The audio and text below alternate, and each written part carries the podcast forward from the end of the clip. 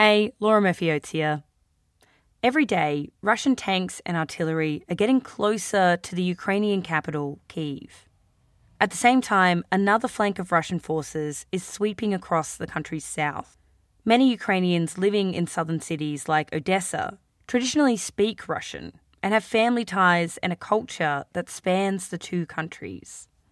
These are some of the Ukrainians Putin believed would welcome his forces as liberators, but he was wrong.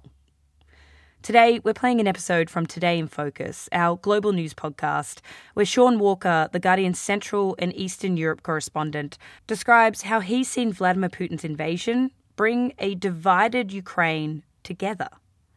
And just a warning this episode contains some swearing. Okay, here's Today in Focus presenter Michael Safi. Guardian foreign correspondent Shaun Walker has been travelling across Ukraine the past fortnight, sending us notes of what he's seeing. I'm at the main train station in Kiev at uh, 2 o'clock, and it's just uh, really quite a heartbreaking sight here, to be honest.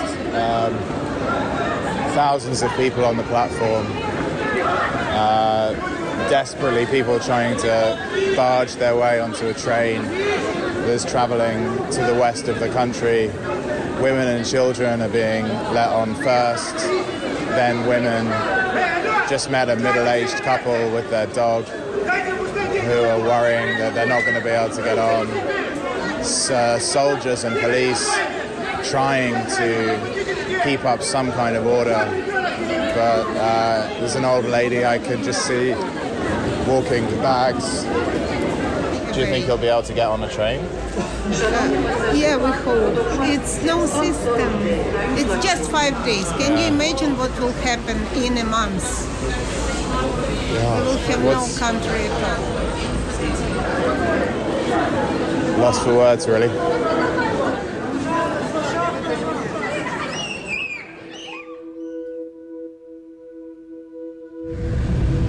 It's Thursday lunchtime, and I'm just driving through the center of Kiev. Uh, there's almost nobody on the streets uh, except for when you get to a pharmacy when there are long snaking queues outside. There are a few food shops that are open. People have either left or they're sheltering at home, uh, worried about potential missiles and potentially also airstrikes now. Що? Е, Яке телевидение? газета британська. Все, передайте Путін Путін. Знаю.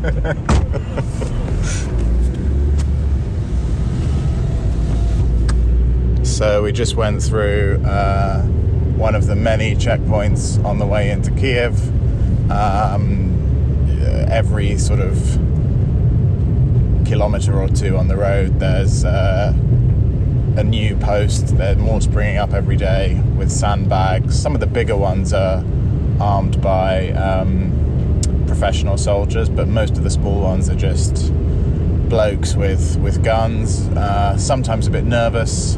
Most of the time friendly. Um, you know, they're they're on the hunt for suspicious uh, Russians in disguise. So they're they're sometimes suspecting that perhaps we're Russians pretending to be journalists, but usually okay. Um, the one, you know, they just checked the back, checked the boot, and uh, told me to uh, write that uh, Putin's a cock.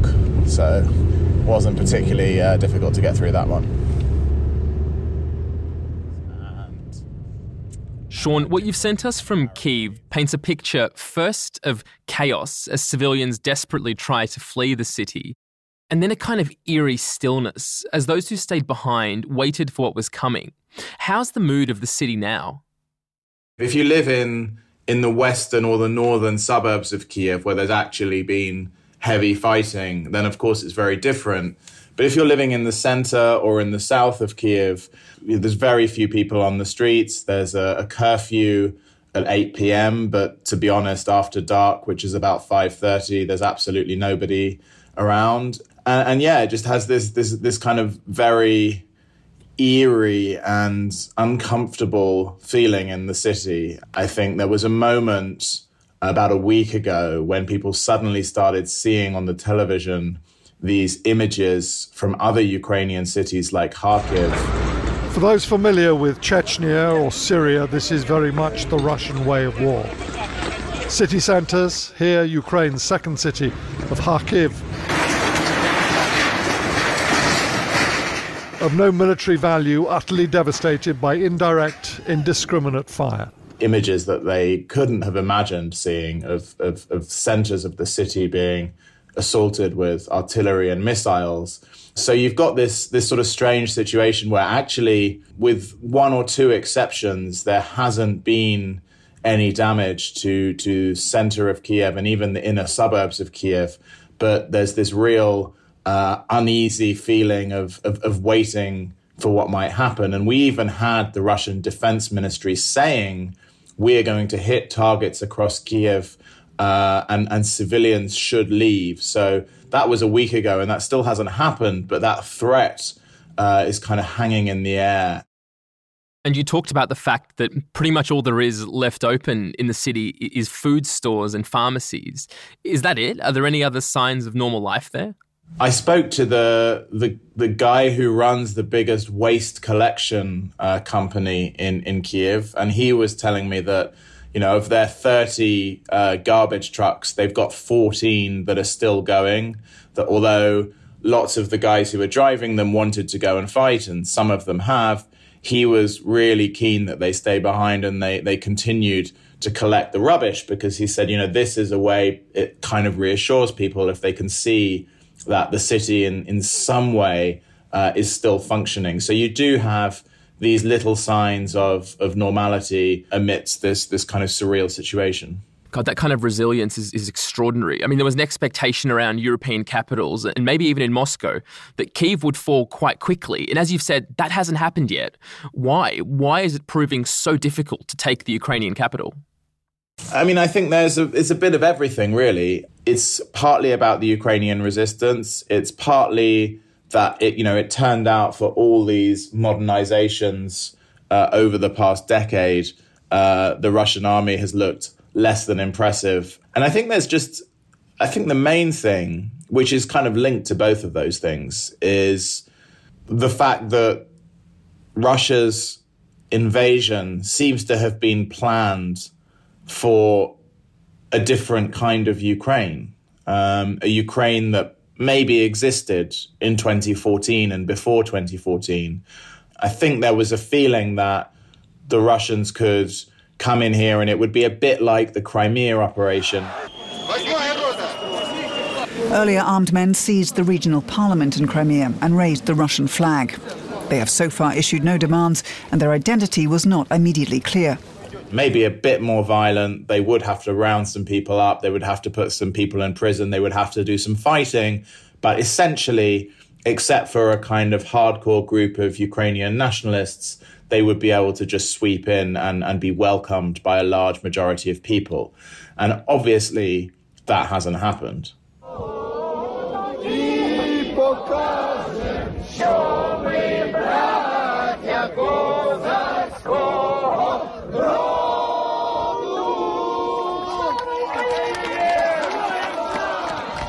When you look at the videos of, of the Russian ground troops being faced with, you know, young people waving Ukrainian flags, angry grandmothers shouting at them.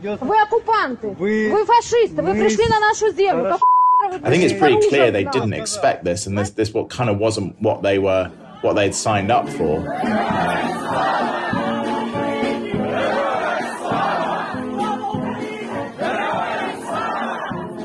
I spent quite a bit of time in and around Kiev, um, but there was so much going on in other parts of Ukraine that I wanted to see what the situation was like outside the capital. Uh, and to me, uh, the south of Ukraine was particularly interesting. This, I think, is the area where the Russians were most convinced they were going to be able to basically walk in and be welcomed. And I thought it was important to go and see uh, what the feeling was like and how perhaps that was different from Kiev.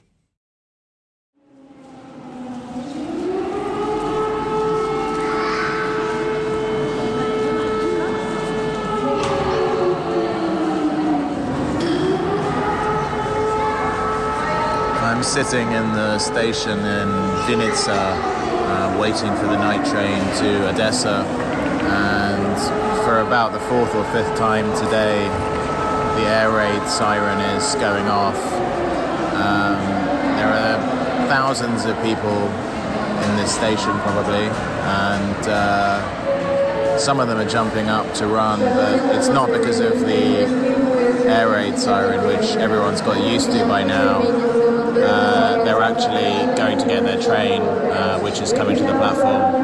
Uh, we're going south to Odessa. I think almost nobody is going to be going in that direction, but uh, lots of people going to the west, uh, to the safer parts of Ukraine, and eventually across the border.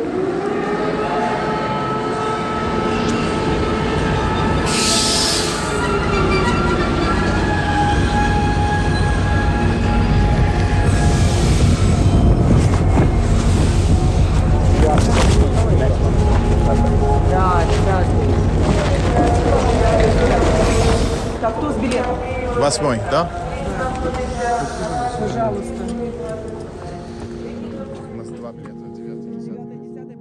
Shaun, I guess the first thing is I'm slightly surprised that in the midst of a war, you can still take a train towards the fighting and not just away. But tell me about that journey down south. It was really quite eerie because obviously, with a war on, there's no lights in the station. So we came out onto this completely dark, freezing platform. Uh, and the train came in with also absolutely no lights, all the blinds down. This very dark train, uh, trying to find the right carriage. Uh, the lights inside were also all off, except for very small ones in the cabins. Um, so, sort of quite eerie and atmospheric. Uh, felt a bit like you were, were, taking a train journey into the unknown. Tell me about this region to which you were headed, Ukraine South. Why is it so important? Well, I think the South is is is, is hugely important to Ukraine, and it's become even more so since the 2014 annexation of Crimea, um, because in the south you have uh, the small Sea of Azov, and then of course the the long Black Sea coastline. Uh, and if Russia were to advance all the way from uh, Mariupol in the east, which they are trying to take on, on, on the Sea of Azov, and, and come along through all these cities on the Ukrainian Black Sea coast and add that territory to Crimea, um, then basically you are cutting off Ukraine from the sea, you're cutting off its main export routes by sea, uh, you're turning Ukraine into a landlocked country, it really changes the the kind of shape and the possibilities of the Ukrainian state.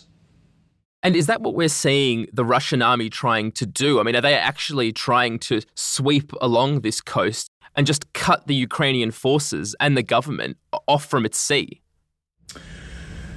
Well, that does seem to be what we're seeing, but like everything about this Russian uh, attack, it's been really messy and stop start. So in the east, we've seen really heavy fighting and a siege of, of Mariupol. The familiar rhythm of bombing in Mariupol that's been under siege for days.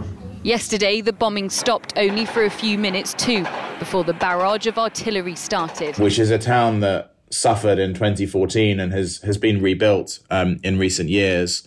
Um, and I think that it has, has, suffered a horrible amount of damage. There are civilians desperately trying to flee and, and not really being able to. Today, again, efforts to evacuate people from war torn cities were abandoned due to Russian shelling. In Mariupol, where food and medicines are running out, 400,000 people are stranded in a paralyzed, ruined city.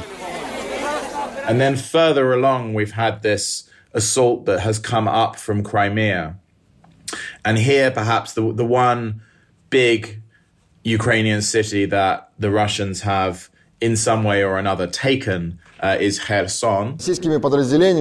Russian armed forces have taken the city of Kherson under total control. Civilian infrastructure, critical infrastructure, and public transport work as usual. There is no shortage of groceries or staple goods. And then they moved along from Kherson along the coast to uh, Mykolaiv, which, uh, as of the time we're recording this, was still in Ukrainian hands, but has been kind of on the edge. The artillery barrage began at dawn, and fierce fighting around the strategic Black Sea city of Mykolaiv has been continuing throughout the day. The city, home to around half a million people, has become a key target in the embattled Ukrainian south. There's been heavy fighting there. It's been bombarded with rockets um, on a on a frequent basis, um, and then further west again, you have perhaps the most important city on this whole coastline, which is Odessa, a city of a million people, uh, huge economic, cultural, psychological importance uh, for Ukraine and also for many Russians. Just arrived in Odessa, beautiful sunny morning.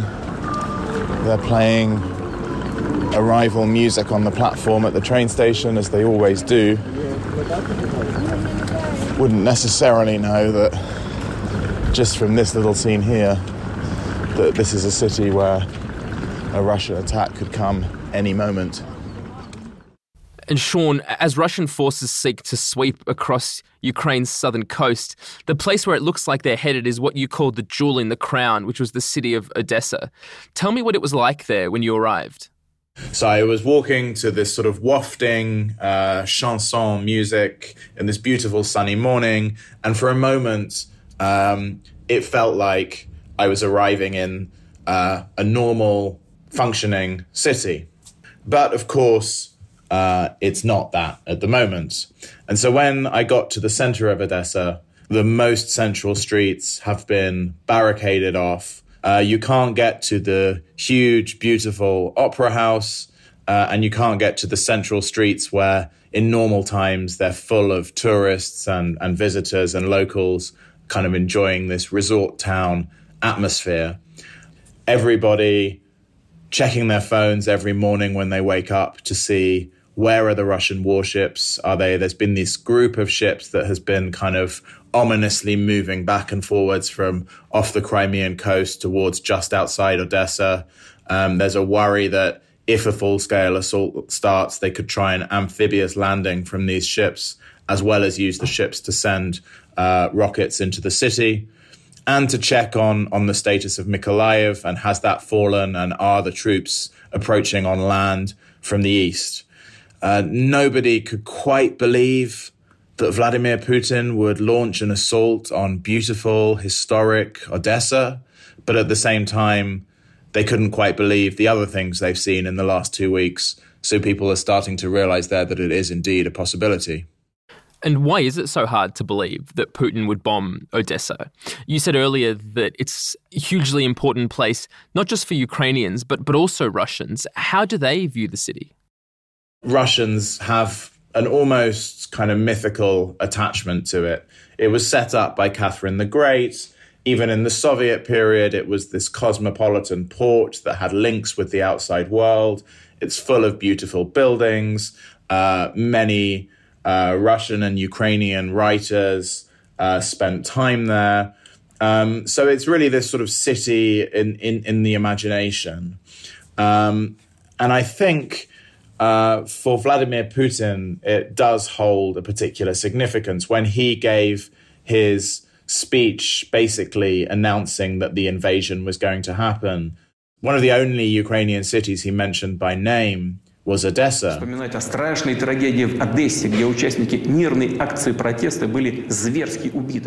And I also think that there was a real feeling uh, in Russia that Odessa was one of the places where there would be a small resistance, but essentially people would come out with, um, you know, bouquets of flowers and, and cheering for the liberators. And how did people in Odessa feel about Russia traditionally? Like, where have Odessans felt like they fit in in this region? There's this this word in Russian, uh, which means you know specific or particular.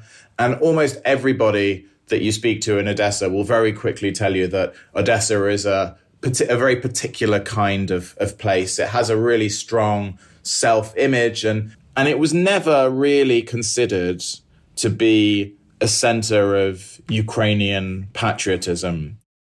Okay, so it's this city that sounds like it has a really unique identity and that's much loved by both Russians and Ukrainians. But those two countries are now fighting a war, and they've been fighting each other since Russia annexed the, the province that's right near Odessa, Crimea, in 2014. How have those tensions impacted that independent identity of the city? I mean, I was talking to a, uh, a 72 year old uh, poet and philosopher who called Boris Khersonsky, who lives in Odessa, born in Odessa, and spent his whole life there. And he said after 2014, uh, he became much more patriotic. He's you know disgusted by Putin's Russia, and it was a very slow process, very slow, but in one direction. Even though he'd always grown up and was raised speaking and writing in Russian, he sat down with a dictionary and started to write in Ukrainian. But at the same time, he told me that he had lost a good number of friends because of this, and that there had been these arguments with other friends who were more pro Russian. And I think there's also a generational issue here. I think among younger people, there's much more of a sense of, of, of Ukrainian identity.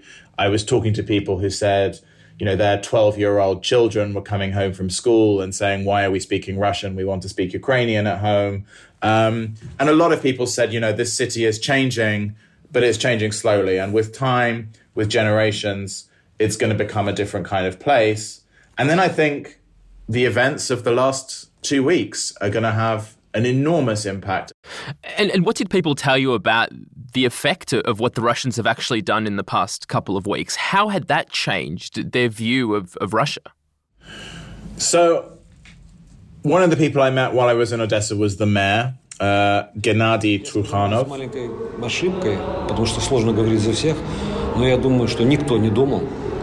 Who is um, quite a character.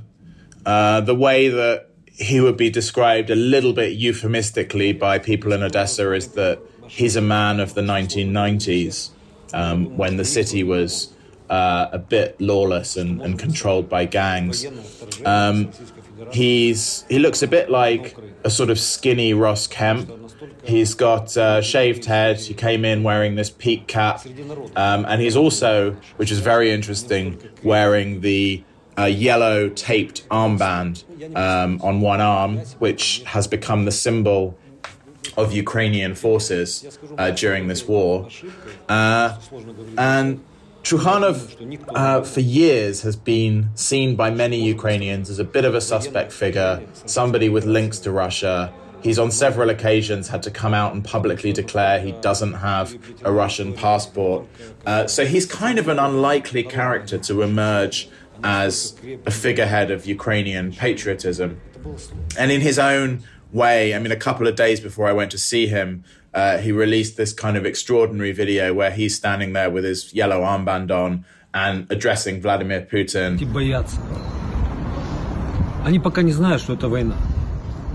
And saying, Who the fuck are you trying to defend here?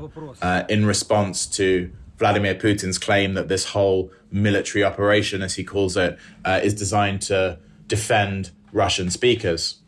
Um, so I was talking to to Trukhanov, and I mean, it's it's clear that a lot of people think perhaps his sudden discovery of Ukrainian patriotism uh, may be a canny political move. But at the same time, like so many people I've spoken to in the last couple of weeks, it was clear that he was genuinely shocked by what's happened. And he just kept saying that what he's seen in the last two weeks was unthinkable. It was incomprehensible. He just couldn't get his head around it. Среди народа имеют, народные наши связи, они настолько крепкие, что это было, я не представлял себе. And I think that was was quite a genuine feeling, and it's something I've heard a lot. And what are people expecting will happen next in Odessa, Shaun? Is an attack imminent? Volodymyr Zelensky, the president, uh, came out and said that they were expecting an attack on Odessa soon. There are kind of no illusions now because unlike people who are watching this war in Russia and seeing a very curated version and a false version of what's happening on their television sets, people in Ukraine are watching Ukrainian TV. They're seeing the appalling damage done to Ukrainian cities. And there's no particular reason why, if, if Russia is willing to turn the center of Kharkiv to rubble, which is a, a Russian speaking city right on the border with Russia, why would they not be willing to do the same to Odessa? Coming up, Vladimir Putin thought taking Russian speaking cities would be easy. What his miscalculation means for his war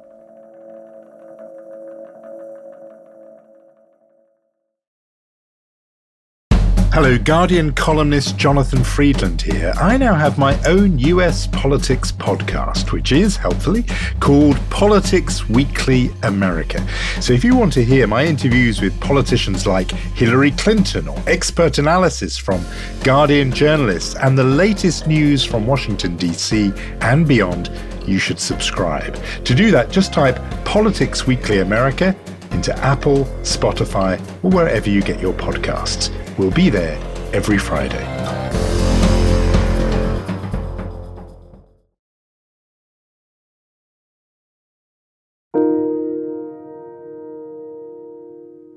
Shaun, so much of the news out of Ukraine is really dispiriting, but something in this conversation strikes me as a little more hopeful, which is that Vladimir Putin appears to have deluded himself, that Ukrainians would, would welcome his troops as liberators, and that that might especially be true of these southern cities with so many language and cultural links to Russia. But from what you're saying, that's no longer true in the south. That in some ways, Ukraine has undergone a transformation over the past few years in, in a, a really decisive way.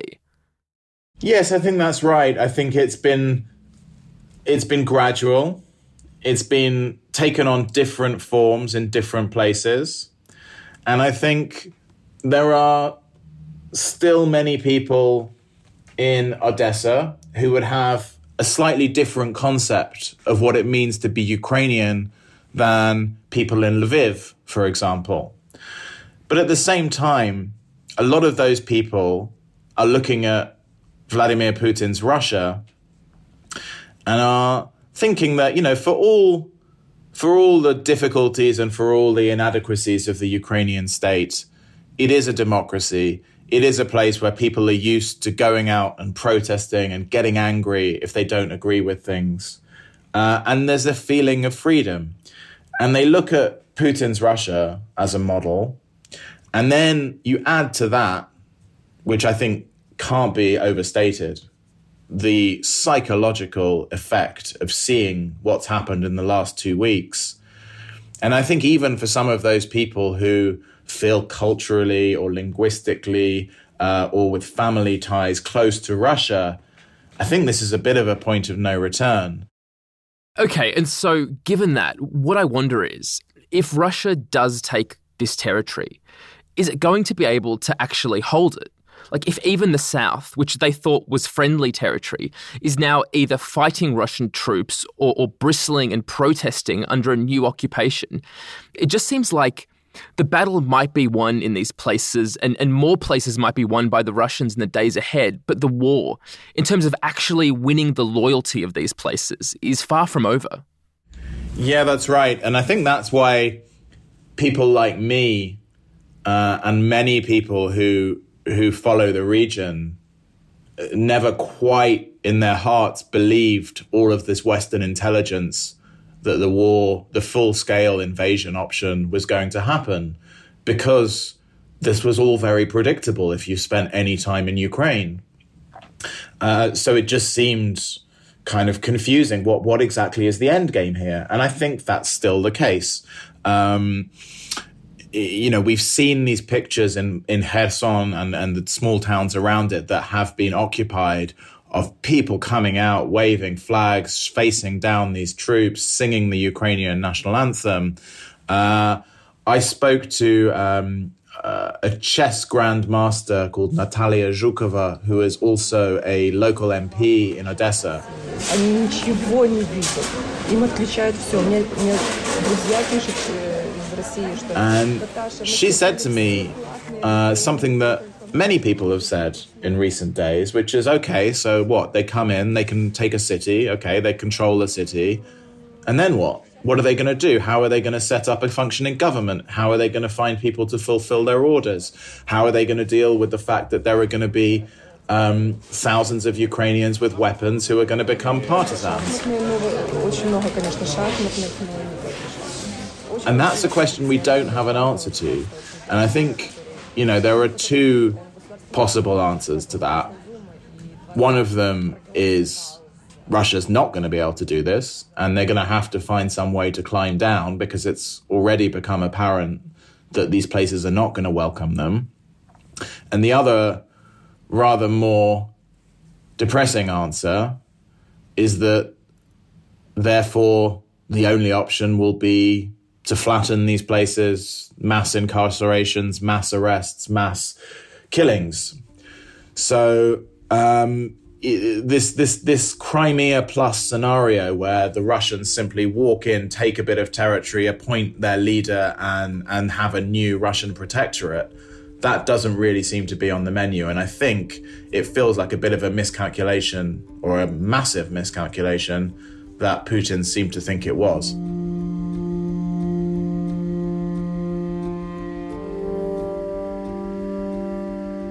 That was Shaun Walker, The Guardian's Central and Eastern Europe correspondent. That's it for today. If you want to find out the latest of what's happening in Ukraine, there is a live blog you can check out at theguardian.com alongside all the latest articles. This episode was produced by Josh Kelly and Thomas Glasser, sound designed by Axel Kacoutié. The executive producers of Today in Focus are Phil Maynard and Mythili Rao. Additional production by Jake Morecambe. Okay, catch you tomorrow.